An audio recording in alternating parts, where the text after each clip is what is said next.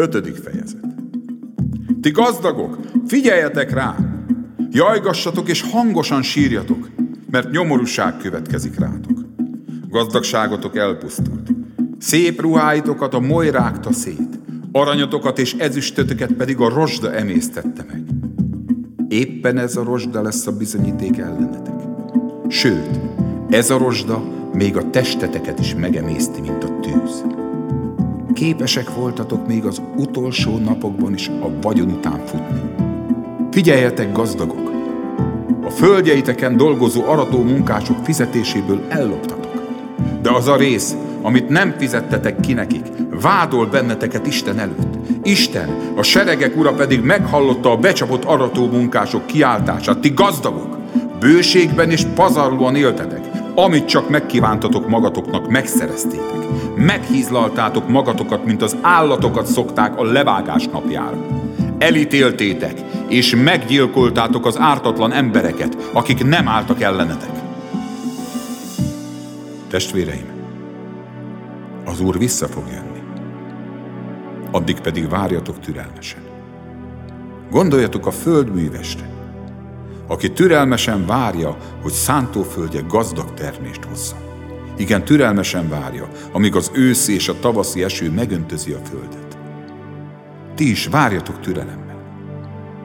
Erősítsétek meg a szíveteket, mert az Úr hamarosan visszajön. Testvéreim, többé ne panaszkodjatok egymásra, nehogy elítéljenek benneteket. Nézzétek, a bíró már az ajtó előtt Emlékezzetek a profétákra, akik az Úr nevében szóltak. Kövessétek példájukat. Sok gonosz dolgot elszenvedtek, mégis türelmesek maradtak. Gondoljatok arra, hogy áldottnak mondjuk azokat, akik a szenvedésben kitartottak. Hallottatok Jóbról, aki türelmesen viselte a szenvedést. Tudjátok, mennyire bőségesen megáldotta végül az Úr? Így mutatta meg Isten jóságát és irgalmát. Testvéreim, a legfontosabb ezentúl, hogy ne esküdözzetek se égre, se földre, se semmi másra, amikor megígértek valamit. Amikor igent mondtok, az legyen valóban igen. Ha pedig nemet, az legyen valóban nem. Különben ítélet alá kerülhettek. Ha közületek valaki bajban van, imádkozzon. Ha örül, énekeljen. Ha beteg valaki közületek, hívja magához a gyülekezet vezetőjét.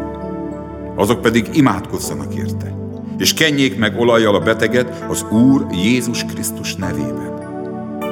Mert a hitből való imádság megtartja a beteget, és az Úr meggyógyítja őt, és helyreállítja az egészségét. Ha pedig a beteg valami bűnt követett is el, Isten megbocsát ezért valljátok meg egymásnak a bűneiteket, és imádkozzatok egymásért, hogy meggyógyuljatok. Mert igen hasznos az igaz ember buzgóságos könyörgése. Illés próféta is ugyanolyan ember volt, mint mi. Amikor erősen imádkozott, hogy ne essen az eső az országban, nem is esett három és fél éven át. Azután újra imádkozott, és az ég ismét esőt adott, és a föld is termést hozott. Testvéreim, előfordulhat, hogy közületek valaki letér az igaz útról. Ekkor valaki más segíthet neki, hogy visszataláljon Istenhez. Aki segít neki, tudja meg, hogy haláltól menti meg annak a bűnösnek a lelkét, egyúttal pedig sok bűnt segít eltakarítani.